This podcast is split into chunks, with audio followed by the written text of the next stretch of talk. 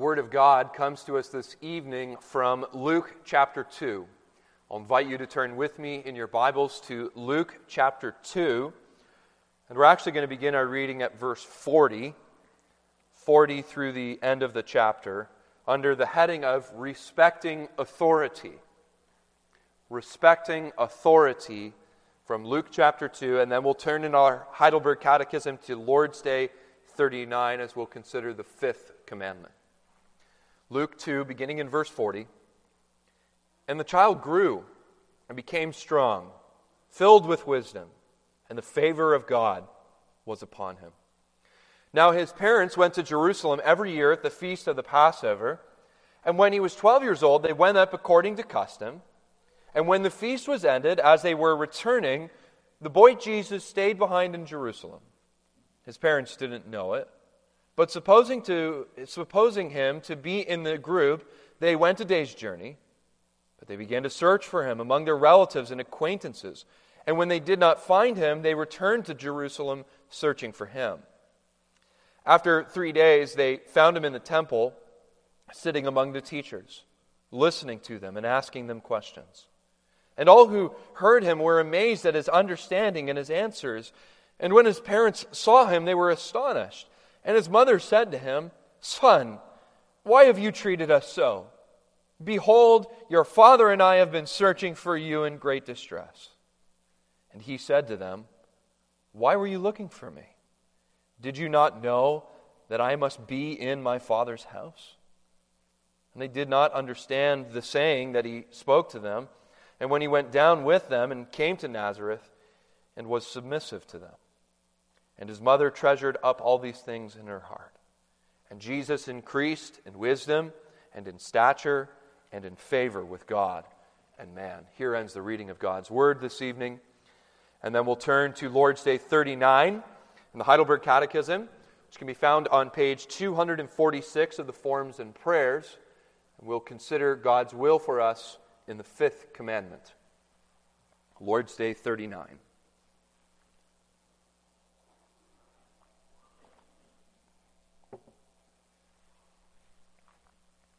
Question 104 What is God's will for you in the fifth commandment? That I show honor, love, and faithfulness to my father and mother, and all those in authority over me. Submit myself with proper obedience to all their good teaching and discipline, and also that I be patient with their failings, for by their hand God wills to rule us. Well, blessed congregation, Christians have historically understood the Ten Commandments to be divided into two, what we call tables. The first four commandments are what we call the first table, which has to do with our vertical obligations to God. The second table, the latter six commandment, deals with what we call our horizontal relationships with our neighbors. And so, as we continue our evening study, living for God through the Ten Commandments, the fifth commandment marks the transition from the first table to the second table. It marks the transition from our obligations to God, and now we'll be considering our obligations to our neighbors. And I want to say something at the get go this evening. The first commandment is the foundation of that first table. That you shall have no other gods before me is the foundation of the first four commandments. And the fifth commandment is the foundation of the latter six. We don't often think about it this way, but the commandment to honor your father and mother is the first and most important commandment regarding loving others. And all the parents said, Amen. And what I mean by this is that the child parent relationship defines and shapes all other relationships that we have in our lives. For instance, if you come across a kind and considerate and capable child, you know that those values were instilled in them by their parents. When someone is hardworking, considerate, respectful, we owe a, debt of gratitude to their parents. If I can speak from personal experience, I know that the older I get, the more I see my mother in me. It's the first relationship that we have, and it is one of the most important relationships in our lives as we mature. But this commandment, the fifth commandment, is so much more than clean up your room. The fifth commandment is so much more than take out the trash the first time dad asks.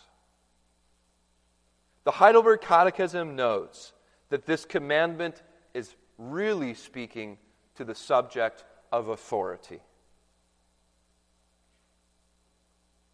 We learn from our parents how to listen to people. We learn from our parents how to honor somebody who has authority over you. We learn from our parents that sometimes we have to do things we don't want to do. Mom and dads teach their kids respect, obedience, love, and protection. So much so, Augustine famously said, If anyone fails to honor his parents, is there anyone he will not spare? And boys and girls who are here this evening, I know that your parents aren't always right. There's no such thing as perfect parents. If I can speak on behalf of parents this evening, we make mistakes. Parents sin. We may even lead you the wrong way sometimes.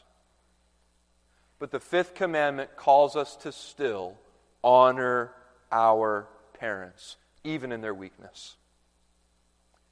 And nowhere is this better put on display than in the life of the Lord Jesus Christ.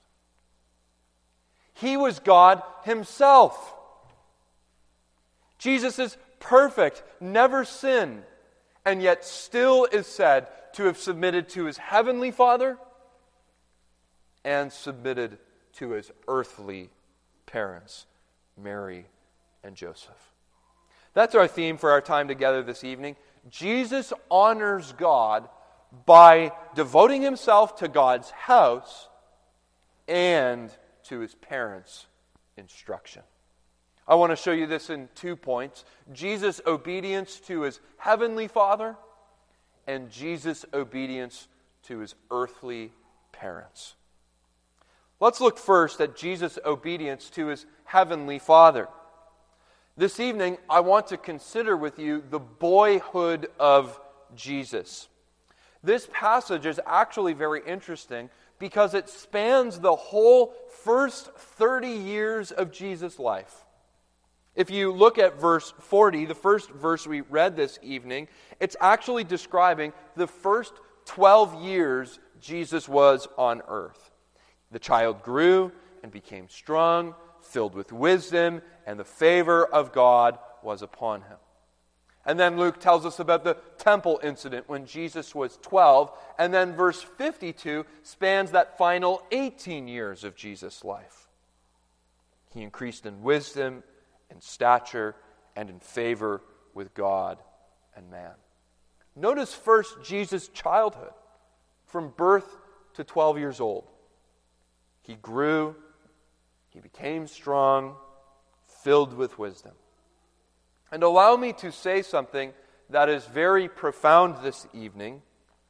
What this means is that Jesus' childhood was normal. Jesus developed like every child develops.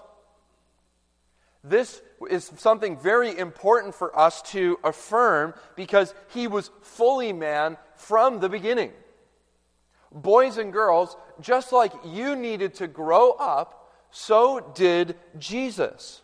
Follow that same pattern of growth. You had to learn how to breastfeed, so did Jesus need to learn how to breastfeed. You had to learn how to sleep through the night, so did Jesus need to learn how to sleep through the night. His parents were delighted when he took his first steps, when he said Abba, the Aramaic word for father, that first time. He scraped his knee. He played outside. William Hendriksen says, in his humanity, he had to learn, he had to grow up. That's what becoming strong means. He grew up physically. But there's something else Jesus grew in something that makes him different than us. Luke says that he was filled with wisdom. And I don't think Luke is referring to knowledge here. 2 plus 2 equals 4. Although Jesus did have to learn all of those things as well. But the wisdom that Luke is referring to, often in the Bible, is referring to God's plan of salvation. In the Bible, wisdom often means salvation. Job 28, verse 28 Behold the fear of the Lord, that is wisdom. To turn from evil is understanding. James 3, verse 17. But the wisdom from above is pure, peaceable, gentle, open to reason, full of mercy, good fruits, impartial, and sincere. What Luke is describing is not just that Jesus grows in his humanity, but he also grows in his understanding of God's plan for his life. He had to grow in his understanding of the messianic mission. He learned why God sent him. Which is why the book of Hebrews says he learns obedience through the thing that he through the things that he suffered. That is in his humanity there was a real growth and maturation of his call as prophet, priest, and king.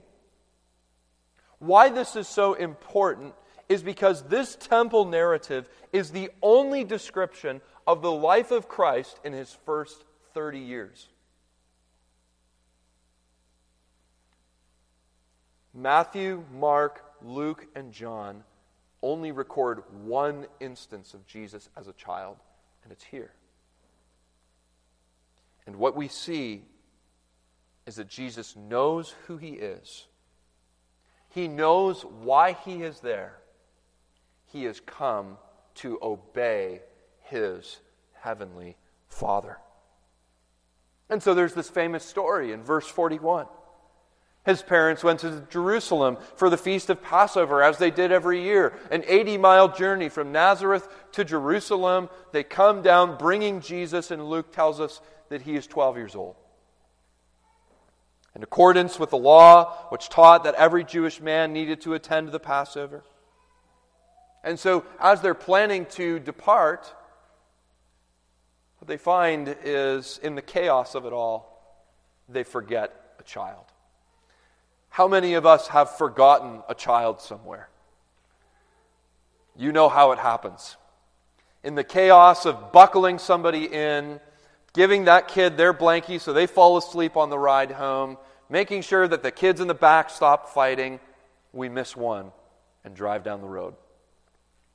See, Luke is describing here that this is happening at the feast. Now, very little is said here, but you need to know that this feast was full of hustle and bustle. Thousands, hundreds of thousands of Jews would have been flooding the streets of Jerusalem. In fact, so many sacrifices were given during the Passover week, some historians think a quarter of a million animals were slaughtered during Passover. So you have the people in the streets, the bleeding of animals being slaughtered, the blood is being sprinkled on the tabernacle, the priests are blowing their trumpets and singing the psalms. It's in that context that the family is departing to go home. And we read the drama picks up in verse 43. The boy Jesus stayed behind in Jerusalem. Jesus chooses not to go with the caravan. He made a choice not to return to Nazareth. But Luke never for a moment suggests that this is disobedience. He never for a moment gives the inclination that this is irresponsibility.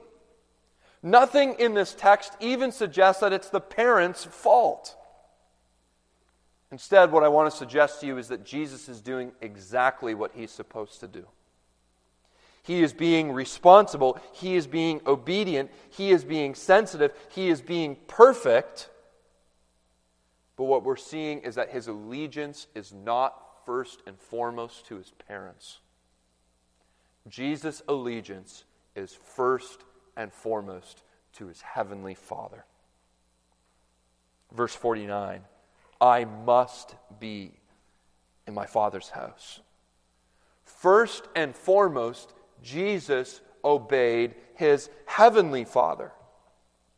And, boys and girls, in the fifth commandment, when it says, honor your father and mother, this means that you should do what they ask you clean your room, cut your lawn, do your catechism homework.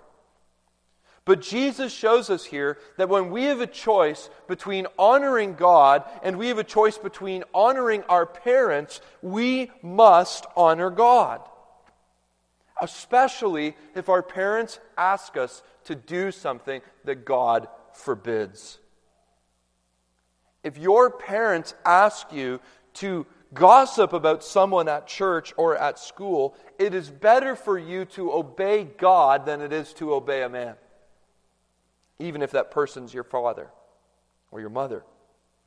If your parents ask you to steal or cheat, it is better to obey God than man. The call to honor God is not a carte blanche, you have to do everything that they say, but you are actually called to honor God by honoring your parents. And God is never honored by sin. But what we see in this story, Mary and Joseph find out that Jesus is not with the caravan. After they traveled one day's journey, the people who would have lived in Nazareth would have traveled together. We think that the woman, the women would have been at the front and the men would have been at the back, and you could see how this could happen. Mary says, Jesus isn't here. He must be with Joseph. Joseph says, Jesus isn't here. He must be with Mary or with his cousins or with somebody else. And then finally, Joseph and Mary meet up and they say, You don't have him? I thought you had him. And the panic ensues. And so they spend one day traveling, one day traveling back, and then one day looking for Jesus. Three days they misplaced the Son of God. Finally, they come to the temple and they see him sitting there with the teachers asking questions, instructing them. And I can hear my own mother's voice in verse 48 Son, why have you treated us so? Behold, your father and I have been searching for you in great distress. You can imagine that she was filled with guilt over those three days. How worried mom must have been here the anxiety that she would have had, and she projects this on Jesus. How could you do this to me? She thinks that that perfect son who has never disobeyed, never sinned for 12 years, this is his first infraction. She's thinking he's, he's disobeyed her, and he has sinned against her. But he's not hiding, is he? He isn't defying them. He hasn't been disobeying them. He didn't mean to be disrespectful. Look at what he says. Why were you looking for me? Did you not know that I must be in my Father's house? This is the crux of the passage. Yahweh, not Joseph, is his true father. Jerusalem, not Nazareth, is his true home. His fellow believers are his brothers and sisters in Christ. His ultimate allegiance, his ultimate obedience is not to any earthly authority, it's to the highest authority, his heavenly Father. And so are we called in Christ to obey God rather than men. There's a famous story in Acts when the apostles are arrested and they're charged by the Jewish leaders of the synagogue at that ta- time. They charge them not to preach Christ. And they said, We must obey God rather than men. What a call this is to the persecuted church.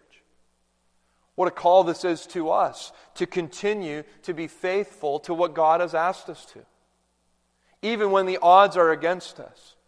Should the time of persecution come, we must obey God rather than men.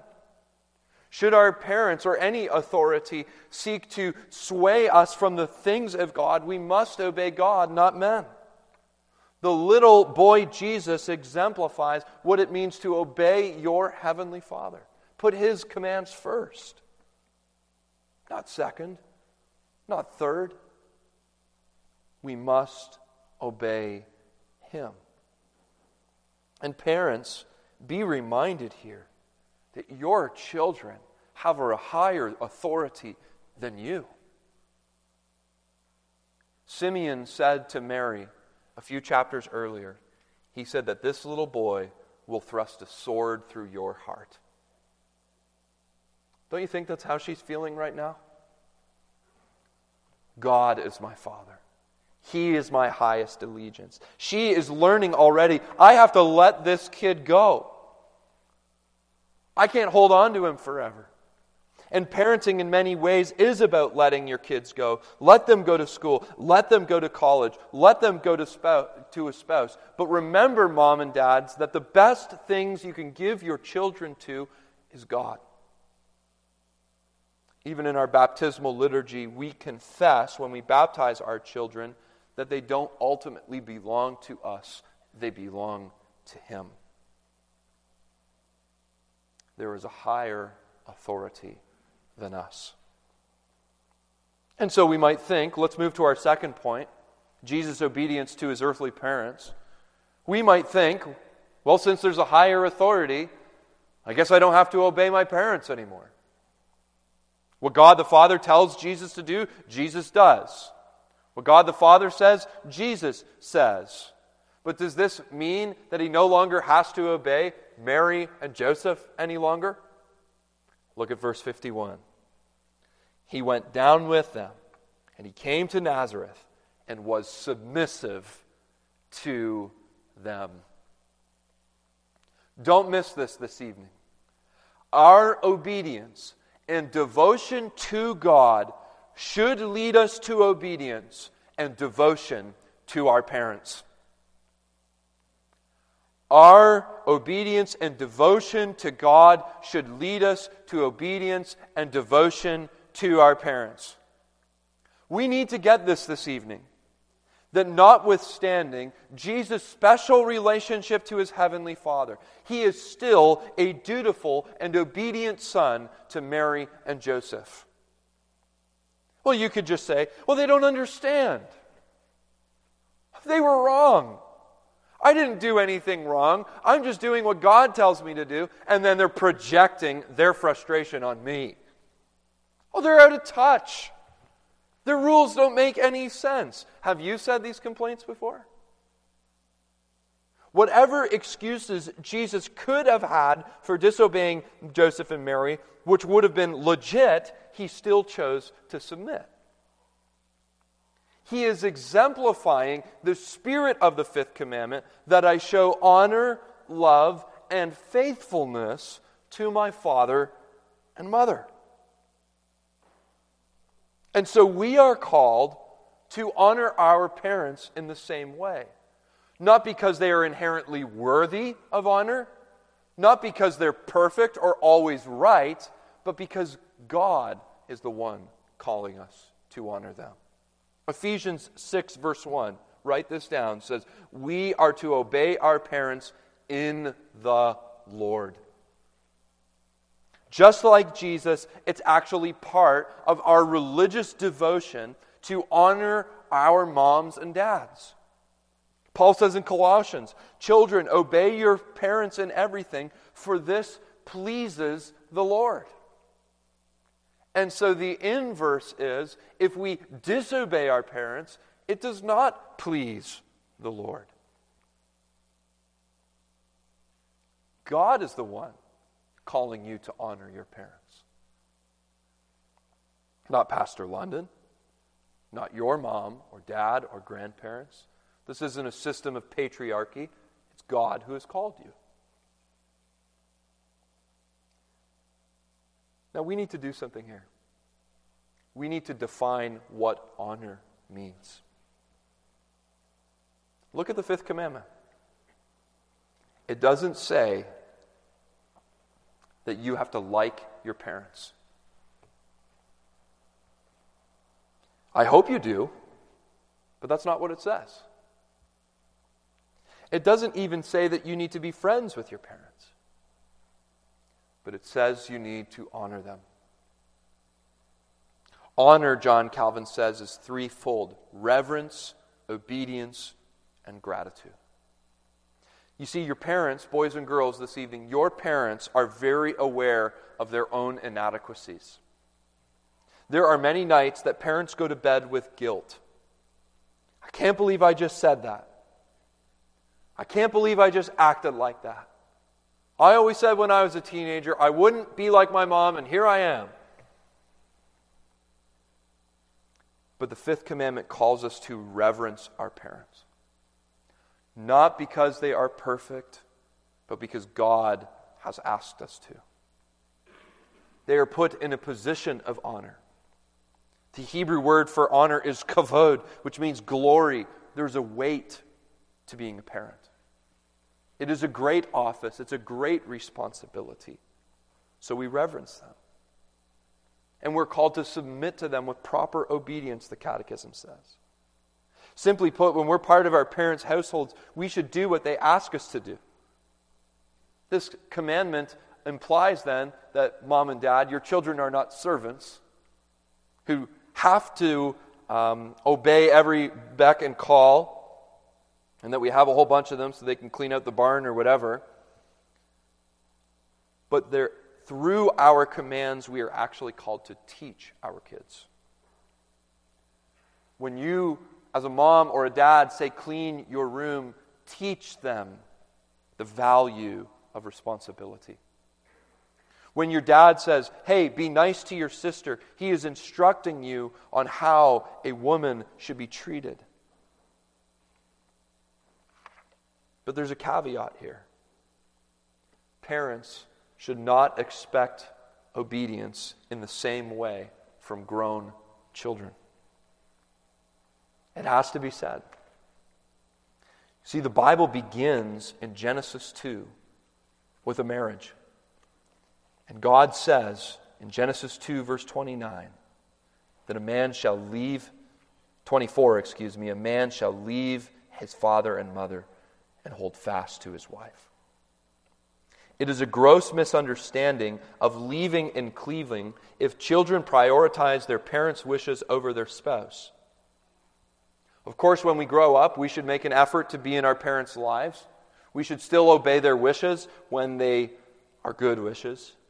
But, parents, hear me today never drive a wedge between your kids and their spouses. We are called to reverence them.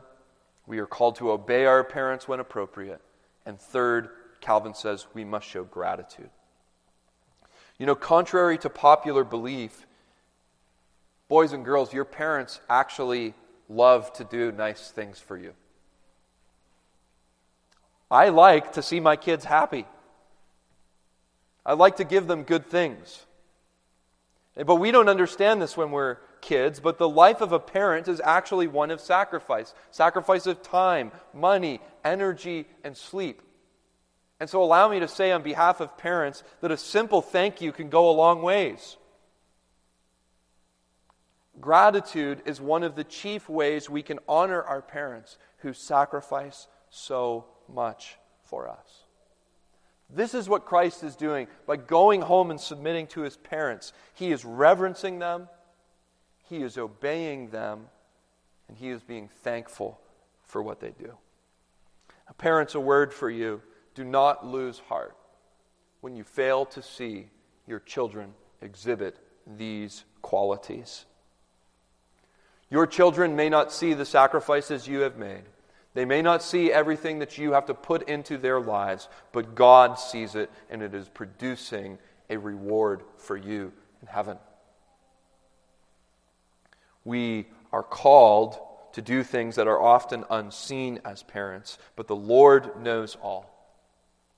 And He often uses ordinary parents to produce extraordinary results. Finally, I want to draw our attention here to Jesus' patience. What an amazing child this is. At 12 years old, he's learned, he is aware, excuse me, of his calling to be the Messiah. He is God incarnate. He has astounded the teachers with his wisdom. And we read in verse 50 Mary and Joseph just don't understand. Even with Gabriel and the dreams and the wise men and the angels and Zechariah and Elizabeth, they still just don't get it. What I'm trying to say is that they're not perfect. But Jesus is patient. They're not perfect parents. They sinned. Jesus forgave. They didn't understand. He was patient. They freaked out on him when he was obeying his heavenly father, and he was submissive. And so, if you have parents this evening, I want you to pay attention to me for a moment. That when your parents screw up, and they will, forgive them. Forgive them. Now, parents, you know what this means, right? When you screw up, you need to humble yourself and you need to ask for forgiveness. Don't seek forgiveness without repentance. I know what it's like to be a parent. It can be easy to justify our actions and our words because we're the boss. But as parents, we are called to show our children what humility and penitence look like. And children, even if your parents have hurt you badly, maybe your parents have shattered your trust, the cross of Christ forgave Joseph and Mary just as much as it forgave you and me. And so, parents, there is homework tonight. If there is unresolved sin between you and your children, I'm calling you this evening to deal with it. Do whatever you have to. Call a family meeting. Take your children by the hand. And if you need to, with tears in your eyes, apologize and ask for their forgiveness. And children, you can be like Christ to your parents, to be about your heavenly Father's business, for his business is to forgive. Honoring your father and your mother is a serious commandment. In the Old Testament, it was punishable by death. If a man has a stubborn and a rebellious son who will not obey the voice of his father or the voice of his mother, bring him to the men of the city and they will stone him to death, says Deuteronomy. But that's what makes the story of the prodigal son so beautiful. Instead of taking his son to the elders, he runs to his son and showers him with graces. The principle cuts both ways. Be patient with your, fam- your parents' failings, and parents show grace when your children fail. There's no such thing as perfect parents. There's no such thing as a perfect family. And I love the way Abraham Kuyper put it. The family is a little church, a collection of sinners saved by grace. We are a collection of sinners saved by grace. And so we learn that through our parents, it is God's will to rule us. They are His divine agents in each and every one of our lives. May we submit to them as our Lord Jesus submitted to His parents. May we forgive them as the Lord Jesus has forgiven us and as the Lord Jesus forgave them. Amen. Let's pray. Our Father in heaven, we thank you that for each and every one of us, you have given us parents. We thank you that, Lord, by their hand, you show us responsibility. You show us how much you care. And in a good family, you show us how much you love. And so, Father, I ask your blessing upon the families of Trinity United Reformed Church. Strengthen and encourage them this Lord's Day to do the work that you call them to, to forgive one another as you have forgave, to listen, to obey, to reverence. Father, we thank you for all these things. In Jesus' name, amen.